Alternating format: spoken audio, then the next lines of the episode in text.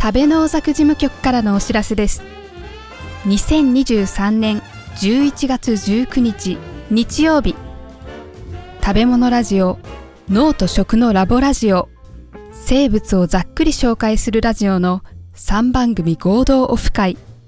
名付けて食べ農作を開催します会場は東京品川駅から徒歩3分のワイヤードカフェダイニングラウンジウィング高輪店イベント開始は夕方5時公開収録やここでしか手に入らない限定グッズもご用意しています参加費は8000円となっています皆様どうぞご参加くださいなおおまけの第0部では東京国立科学博物館で開催される和食展を鑑賞します参加ご希望の方は11時半にお昼ご飯を済ませてから現地にお集まりください食べ農作の詳細情報と参加表明は概要欄の Google フォームからお願いいたします締め切りは10月31日火曜日です皆様のご参加お待ちしています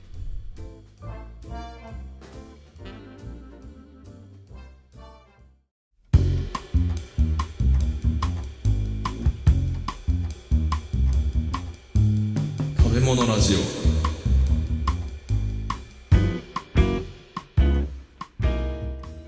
カチャ料理無糖武藤拓郎です武藤太郎です。このラジオは少し変わった経歴の料理人兄弟が食べ物の知られざる世界をちょっと変わった視点から学んでいくラジオ番組ですはいということでえー、オフ会が2ヶ月を切りましたはい。 11月19日日曜日、うん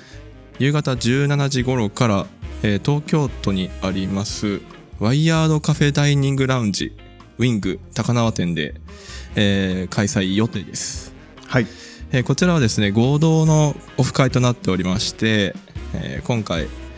脳と食のラボラジオさんとうん。生物をざっくり紹介するラジオはの方々が一緒に、えーオフ会に参加されますはい。詳細につきましては概要欄に貼っておきますのでそちらをご覧ください。はい。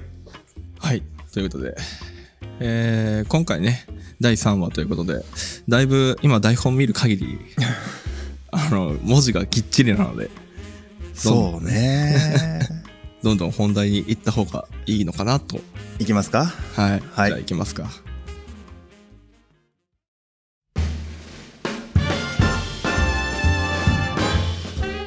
はい。では前回からの続きです。で、今回はごまのふるさととごまの旅立ちです。ごまのふるさとと旅立ち。はい。うもう、もうね、 本当これ、冒頭でタク言ってたけど、うん。普通にやったら2話から3話かかるやつなんですよ。だっては、あの、収録始める前にさ、これ2話行くかなって言って てさ、なんでさ、収録前から分かってて始めちゃうから。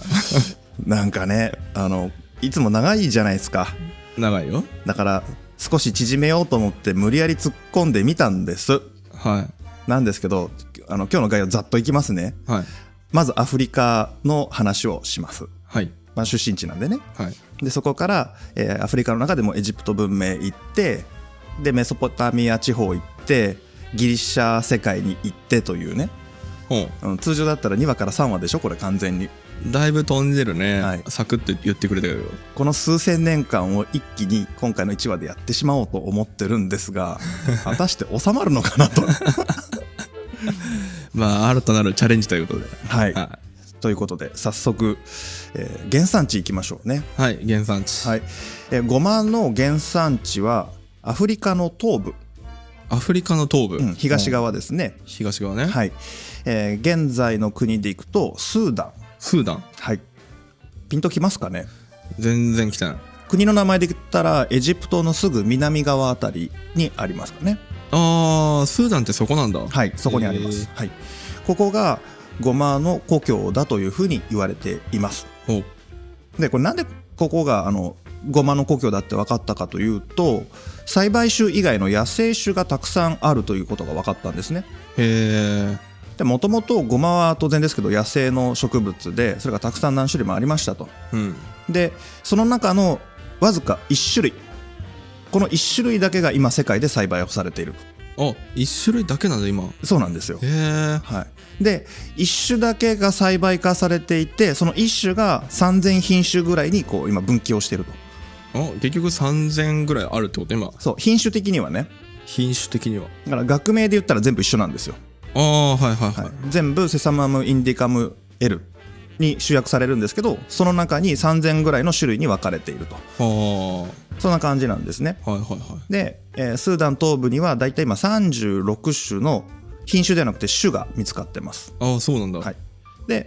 えーこの食用になってる一種以外のやつは結構ね苦いとか、 苦いへうん、中にはねお腹壊したやつとかもあるらしくてえそうなんだ、それの中からこう選抜をしてったみたいなんですね、はいはいはいうん、でここがあのサバンナ地帯で栽培のスタートと言われていますはいはいつまり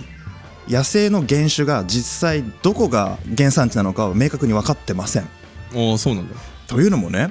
まああのザクッといきますようんゴマってサバンナ気候がもともとの生息環境なんですよ、うんううんん、でそのサバンナが広すぎてさおーサバンナが広いはいというのもこの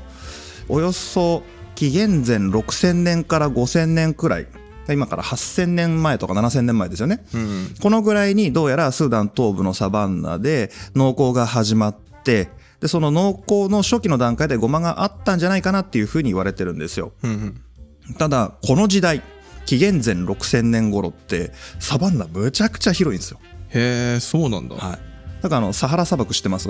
サハラ砂漠うんイメージ的にはねはいもう地図で言ったらアフリカ大陸の北部北側とか西側とかもうほぼほぼ砂漠っすよね、ああそんな広いんだ、はい、かなり広いんですけど、うんここ全部サバンナだったんですよ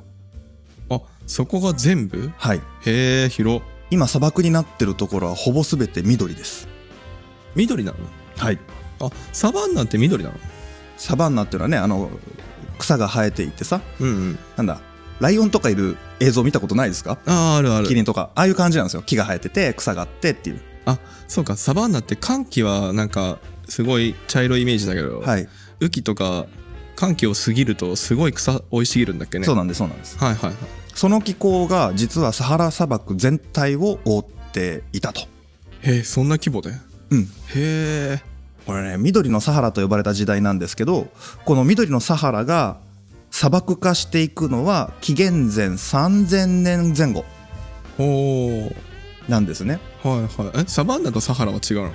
サバンナは気候の名前ねサバンナ気候とかあそういう ことはいでサハラは地名ね あサハラが地名ね、うんややこしいんだけどあーあー意味は遠かった、で現代人はサハラ砂漠ってイメージがあるからあそこ全部砂漠だなって思ってるんですけれども、うん実は今から7,000年前とか8,000年前あたりはもう綺麗な緑、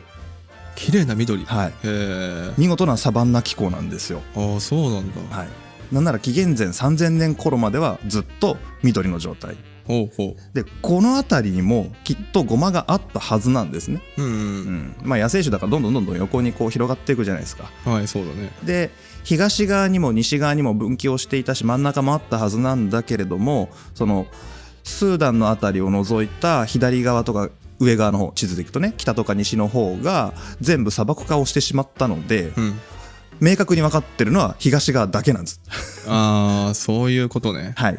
でなんでそのスーダンの東部の辺りだけが農耕として発展してゴマが残ったことが分かってるのかというと、うんこれはね、えっと、ナイル川のおかげなんですよ。おおナイル川そこはい、要はねエジプトにナイル川流れてますよねかはいその上流というのが今のスーダンの辺りなんですよ、ああそうなんだははい、でこの辺りからスタートしたんじゃないかなというふうに言われてますいはいはいでもともとナイル川ってかなり急流だったらしいんですよナイル川って急流なのもともとねへえめちゃくちゃ古い話してますよおお1万5000年前とかの話で すよだいぶ前だったわはいこれ1万5000年前って何が起こったかっていうと、うんえー氷河期の終わりなんですよ氷河期の終わりかはいはい、最終氷期っていう言い方されますけどね最後の氷河期ねうんでここから温暖化が始まっていってで一回寒の戻りでまた寒くなってまた温暖化してでもう一回また寒くなってってこういう揺り戻しを何回か1000年単位とかでやるんですよ。ほうほううんほう。オールダードリアスキーとか、えーヤンガードリアスキーとか言うんですけど、まあ、へえそれはいいとして、ほうこのそれ以前の氷河期の時代ってなんと海水面が今よりもだいぶ低いんです低い。どのぐらい低いと思います想像え、1メーターとか。 あー1メーターかまあまあ単位合ってるから惜しいとしときましょう単位だ け120メートルぐらい低いんですよ ?120 か。はいだいぶ想像と違ったな。はいだから地中海がかなり下の方に海面があるわけじゃないですかはそうすると高低差ありますよねい。あるね。だから今のスーダンのあたりって当時の感覚で言ったら1万5000年前の人類から見たら山の上なんですねおーおーおーそこからぐわーっと下ってくんで急流じゃないですかまあ確かに標高差120メートルプラスだもんね。はいもう200メーターとか300メーターぐらい軽くあると思いますよ標高差うんうんうん。それが一気にこう120メーター海面が上昇したことによって斜面なだらかになりますよねそうだね。シンプルに算数の話だよねこれねうんう。うんん、でなだらかになったんでなだらかになると流れが緩やかになるわけじゃないですかうん。流れが緩やかになると川で運ばれてきた砂土砂がゆっくりだからこう沈下しますよねうんうん。そうすると川が浅くなって横に広がって時々氾濫するみたいなああ、はいはいはい。でこの氾濫があることで後々このなんだナイル川の上流の方から下流の方に文明が移ってくるおーうん、氾濫があるから栄養のある土や水ができるわけですよね。うんうんでこれが後のエジプト文明になっていくと。ああそこでねはい、もう もうおかしいよねエジプト文明が「後の」とか言ってるんじゃないよねまあ元スタートは今1万5000年前まで戻ったからね、はい紀元前のもう勉強しましたよ本当にわけわからんぐらいの 今ゴマの話してんだよねあごまの話してまうんす。してるんだよねはいいでごまが じゃあ戻りましょう、はいごまという植物がいつ頃地上に生えてきたのかははっきりと分かりませんおーはいはいで、えーゴマのふるさとがスーダン東部のサバンナだよって言っているのはゴマ栽培のふるさとっうん、うん、ていう感じですね、はいはい、はいはい、そんな感じなんで数千年の間その辺りの人たちがずっと人員選抜をしてきたとうんうんいうことですね、はいはい、でこれが伝わっていくんですエジプト文明におうでねやっぱりね油が取れるっていうのがすごく良かったらしくてああそうなんだ、はい、もともとねそのまたちょっと古代気候の話になっちゃうんですけど、うん1万5,000年前の氷河期もその後の温暖期も基本的に人類っていうのは狩猟採集メインで生活をしてるわけですよ。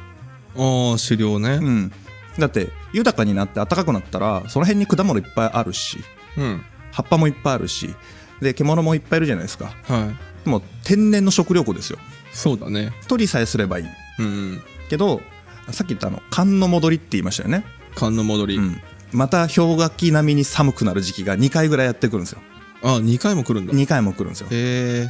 えー氷期が終わって1000年ぐらいしたらもうっきりまた寒くなってそれが200 500年ぐらい続いてうんまた温暖化して、うんでいいなと思ったらまた寒の戻りでまた200年ぐらいが氷期並みに寒くなるうんうんこの寒の戻りのタイミングで人類は歯と気づくんですようんこれ狩猟採集やってたらちょっとまずいんちゃうのおああまあまあまあねうんっていうところから徐々に農耕っていうのが始まってきたらしいんですよおーまあ安定した食料を確保するって言ったら農耕するしかないもんねそうなんですで動物から今まで油脂を摂取していたんですけれども、うんそれがなかなか難しくなってきたので油脂植物に注目をされるようになっていってその中でえピックアップされたのが、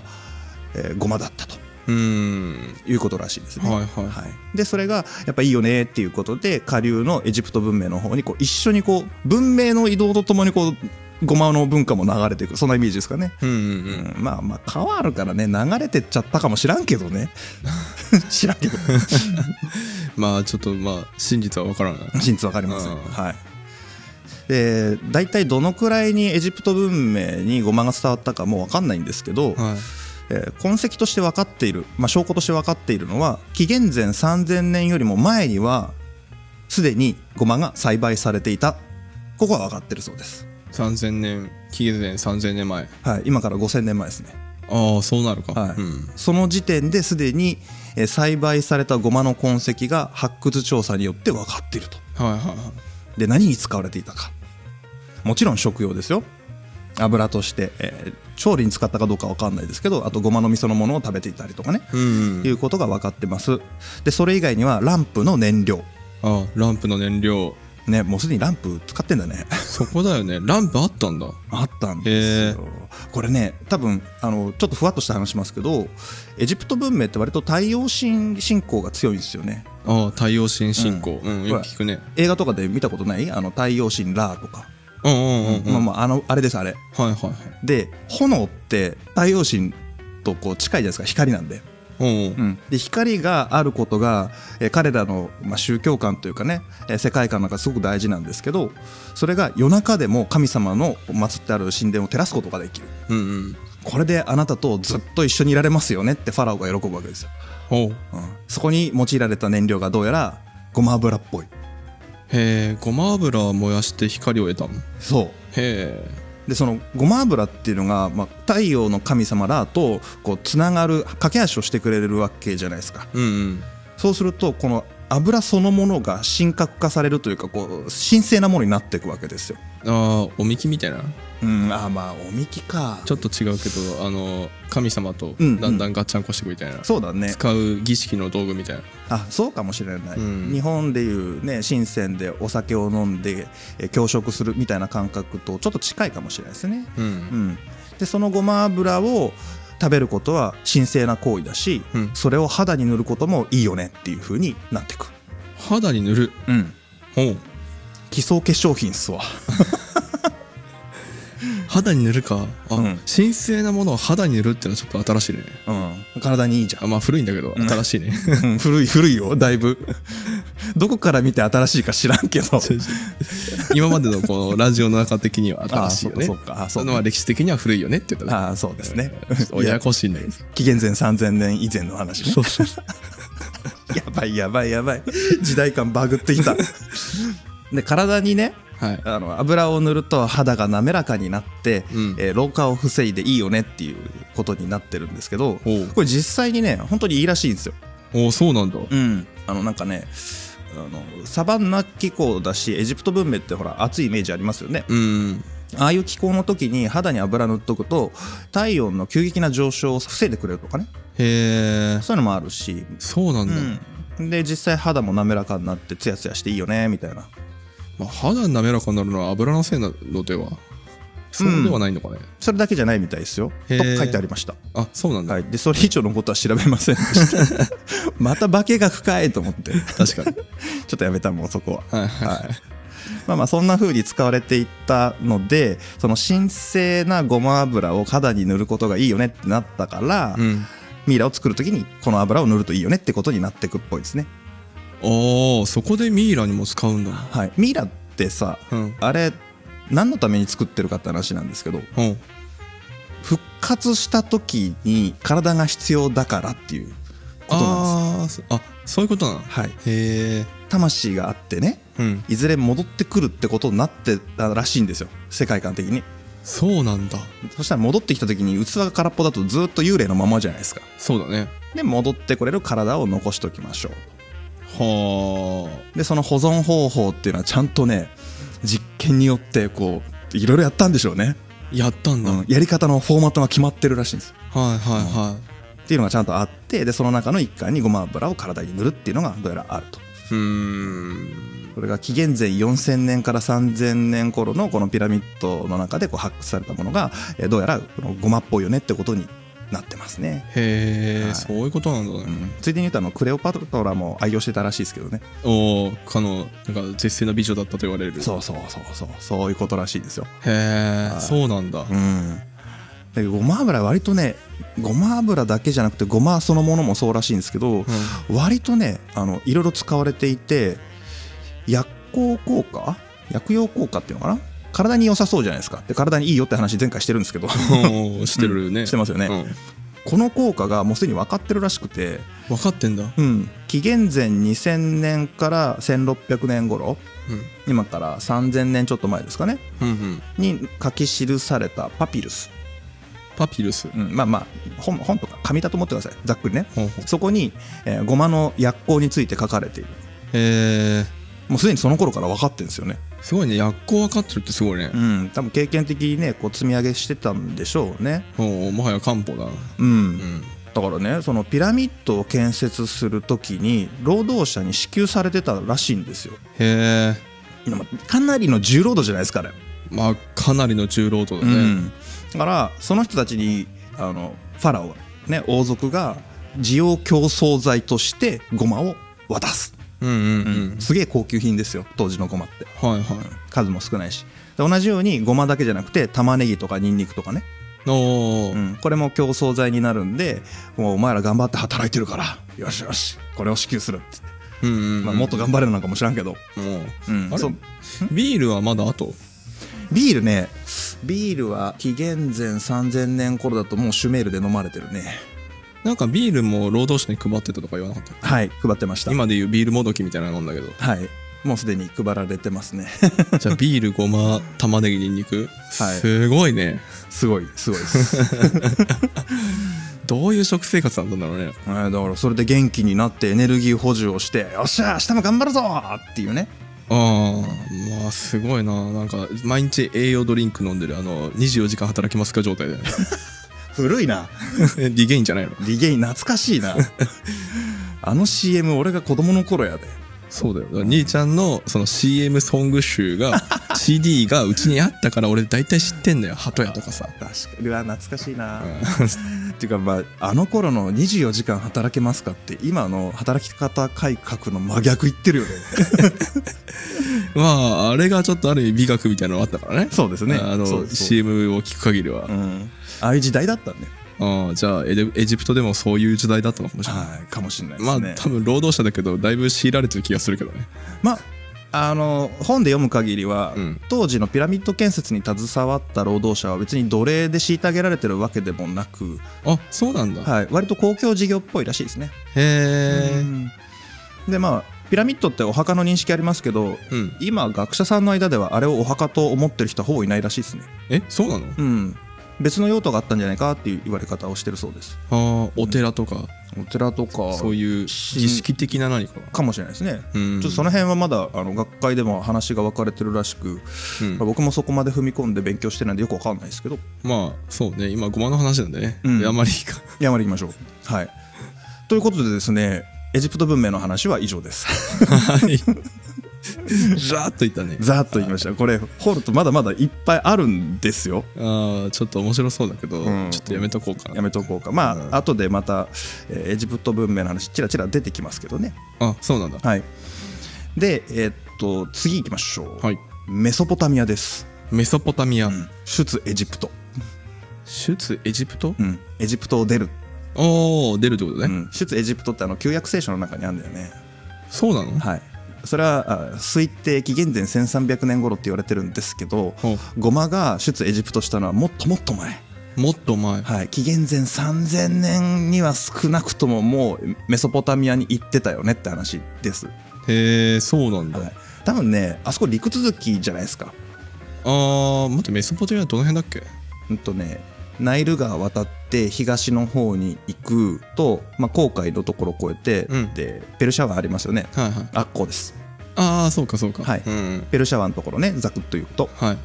いで紀元前の早い段階で文明ができたのはメソポタミア文明ですねあのチグリス・ユーフラテス川とかね、うんうんチグリス・ユーフラテス川ってこれ僕らさ学校で連結して習ったけどチグリス川とユーフラテス川ね、まあそうねはい、あれの大体河口部くらいに文明ができるんですよはいでこれがいわゆるシュメール人の作った文明というふうに言われてるんですねほう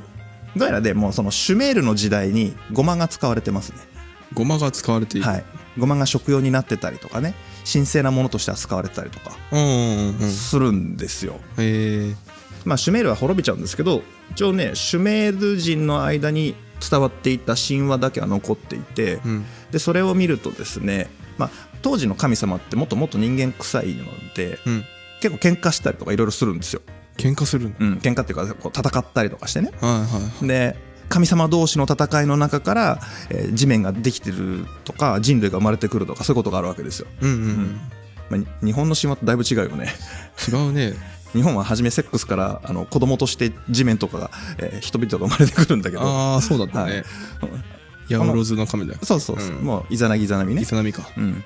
あのメソポタミアのシュメールの神話では一番最初の戦いの中から負けた方の体を使って、えー大地ができたりとかそこから人間が生まれたりとかするんですよああそうなんだらしいんですねへえでその直前の戦いの時にあの人を引き込みたいあ人じゃねえなあの神様をこっちの地陣に引き込みたいあいつを倒してほしいとかまあいろいろこうやるわけですようんそうするとこう戦いに引き入れたいと思ったらそのすげえ強い神様がいるからあいつ仲間に入れようぜって言ってる時に同じ仲間の神様同士で会議をするんですって、ほう、その会議の中で食事が行われたことが書かれていてそこにはもうすでにパンとごま酒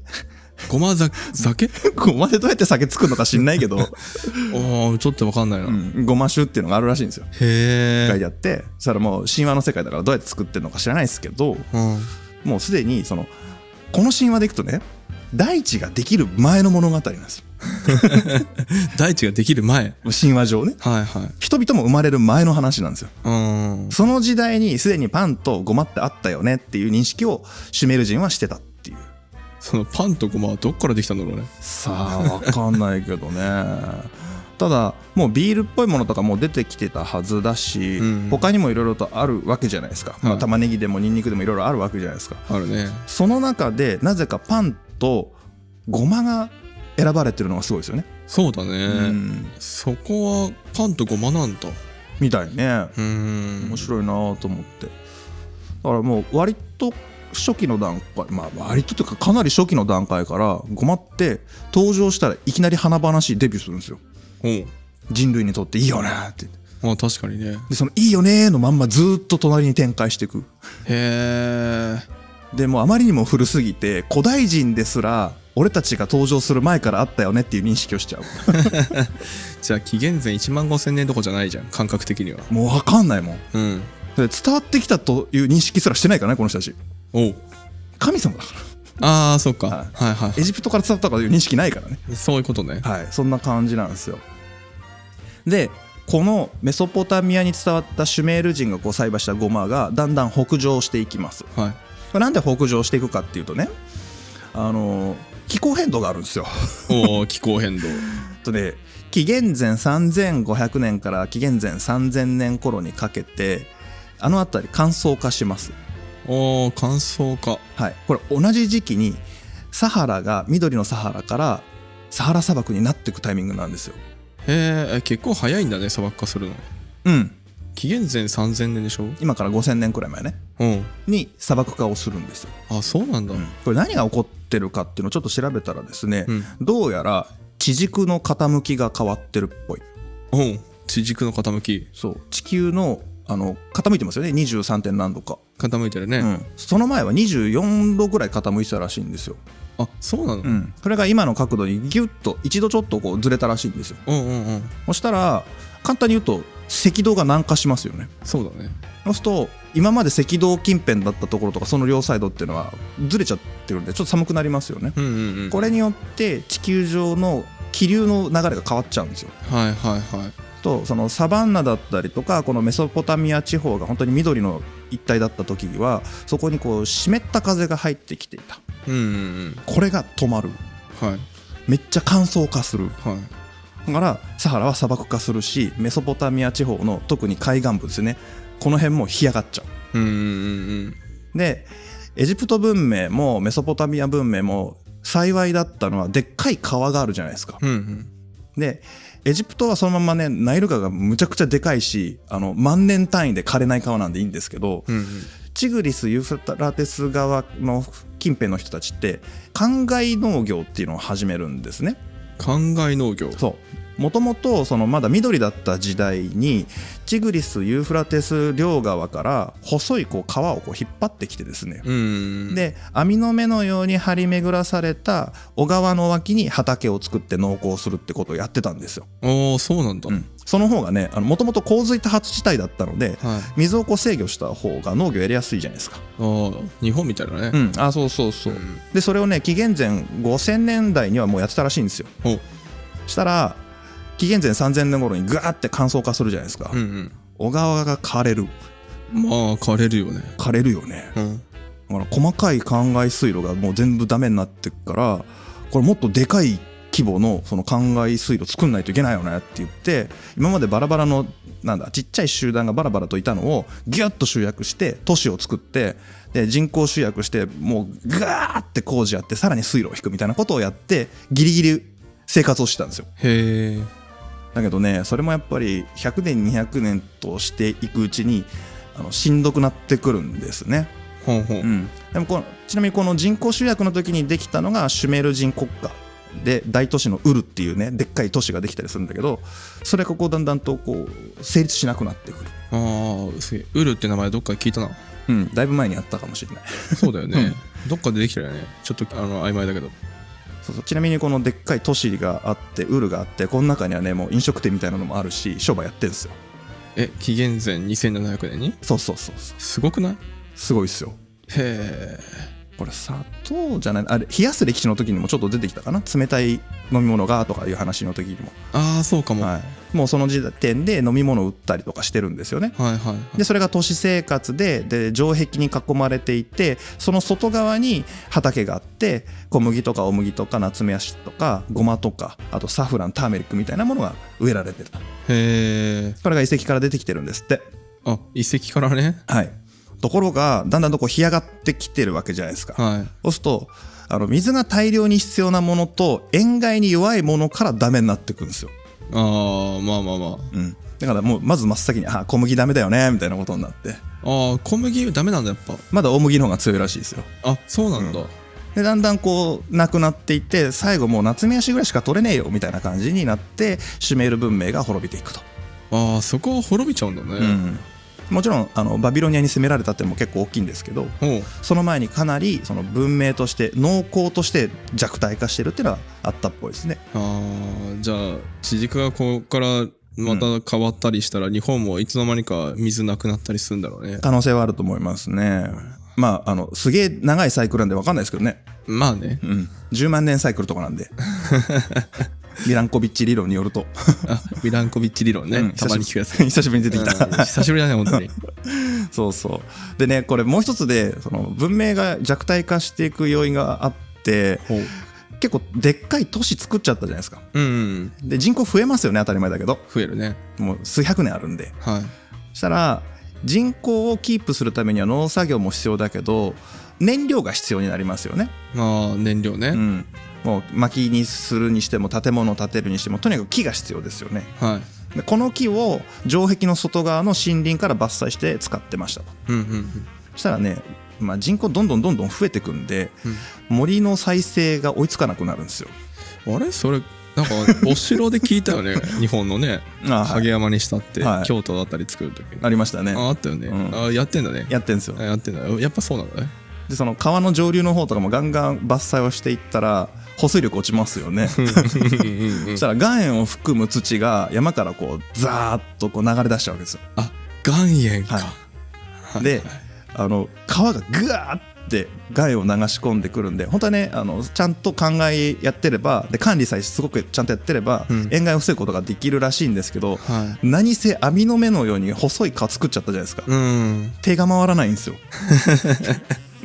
そういうねでそこにどんどんどんどん塩ですよね、はいうん、塩害がこうとなる元になる土がどんどんどんどんこう地面に定着をしていってで作物が育たなくなって最終的に塩害に強いやつだけが残っていくみたいああそういうことね、な、はい、でこのシュメール人文明が滅びた後にバビロニア王国っていうのが出てきますよねはいはいはいあのバビロン法典で有名な目には目を歯には歯をのねああ、うんあったねあれはどの辺にあるかっていうともともとシュメール人がいたところもかなり北の方にあったらしいんですよ北の方うん、これなんでそこがいきなり力を持ってきたか強くなったかっていうと木材豊富やって